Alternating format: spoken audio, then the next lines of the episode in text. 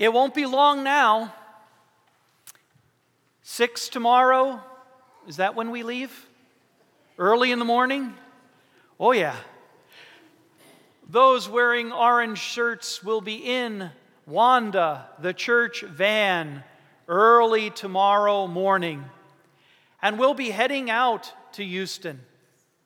We're going to be driving uh, for two days to get there, and, uh, and it's going to be great. Um, I, I know they're excited, but as excited as they are, I'm twice as excited.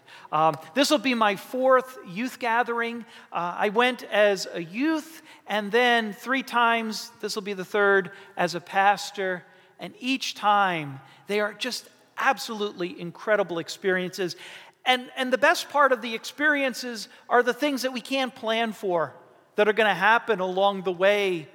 The encounters, maybe even things that don't go quite as we planned them. But that's okay.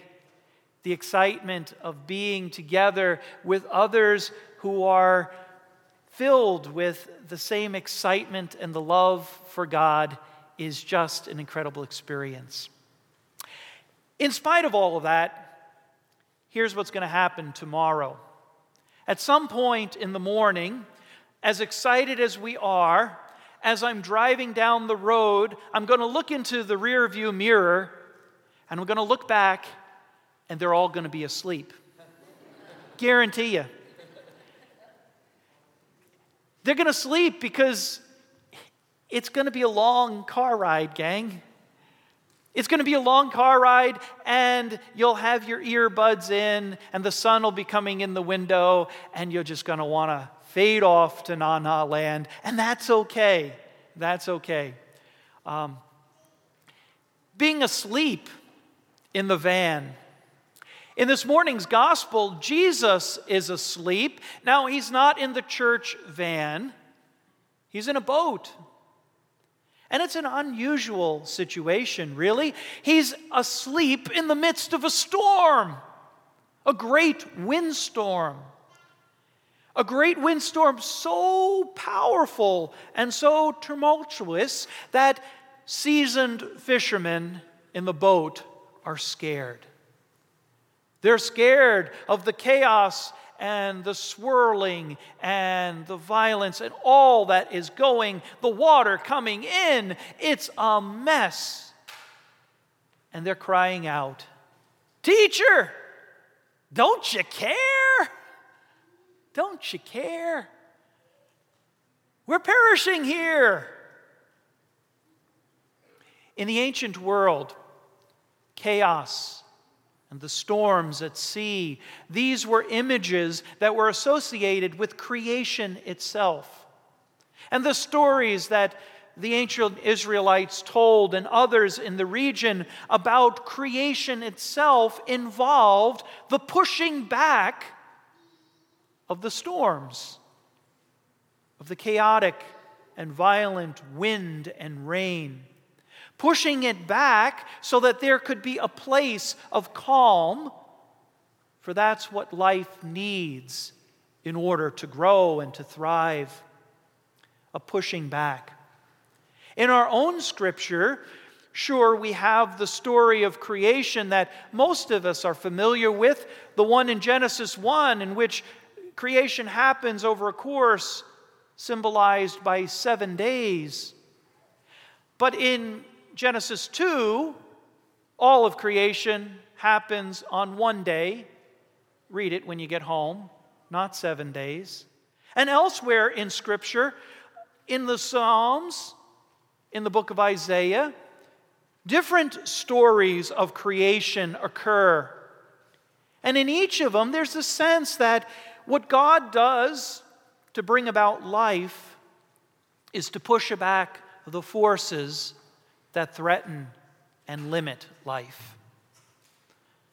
So when Jesus speaks, he rebukes the waves, he pushes them back. And then there is a calm and there's peace. And the disciples are given hope and another day. chaos, the storms, the confusion, the violence of life. You know, as individuals, we experience that from time to time. We experience it maybe in our own families, in conflicts, in disagreements. We experience it sometimes with our friends. Sometimes we experience it within our own bodies as health threatens life. The chaos, the swirling, it's not a good feeling. And when it happens, it feels as though the world is coming to an end. That experience is also common in our national experience these days.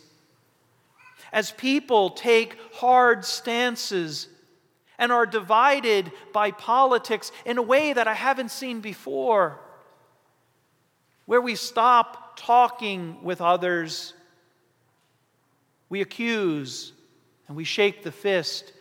How could you vote for that? How could you support that?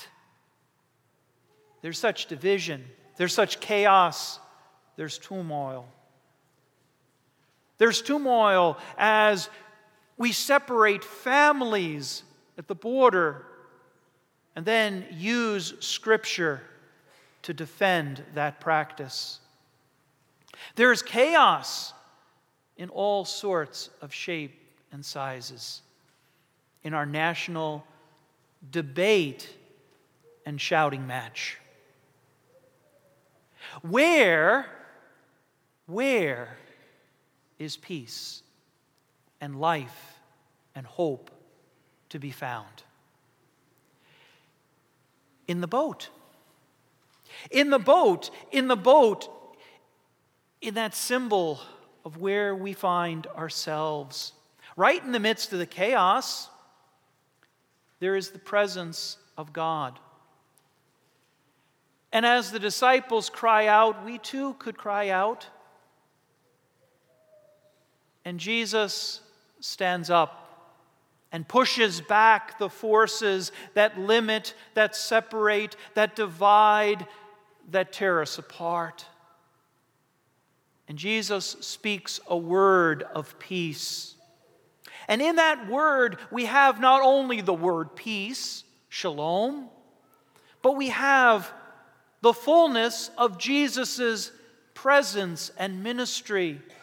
A ministry of love and compassion, a ministry that brings people together, a ministry that forgives the imperfections of all of our lives, a ministry that allows for new community and new conversations and cooperations and collaboration to occur. Jesus brings all of that as he pushes back the winds and waves of chaos.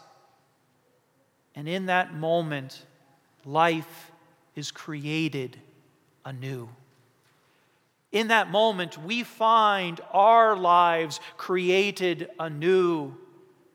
And there is hope, not only for this moment, but for the days to come. Did I mention I'm excited about Houston? Okay, good. We're going to gather down there and we're going to hear two core messages because they lie at the heart of our Lutheran witness to this gospel, this good news, this word of peace that Jesus brings. The first is that we all belong, that God is with us, that God is with each of us in our boat, no matter how the waves are lapping at the sides this morning. That love of God, that is a constant, and there is nothing that can separate us from that love. Not our actions, not our inactions, not our poor choices, not even our voting. Nothing separates us from the love of God in Christ Jesus. That's the first. The second is we're invited to do something about that. We're invited to do something about that, to be one who stands up in the boat and speaks a word of peace to the world and to the chaos that swirls around us. We are to imitate the love, the kindness, the forgiveness, the grace of Christ in our words, in our actions, and interactions with others. God is with us, and we are invited to wake up and to share that God with others. We may not be driving to Houston tomorrow. One van will be. Actually, there'll be many vans and buses and trains and airplanes as everyone comes from every which way and descends upon Houston. But there's going to be a lot of traveling this week in other directions as well. And no matter where you travel, and what are the storms you face this week, may you grip tightly to the assurance that God is with you and God wants you to be with others. Blessings in Jesus' name. Amen.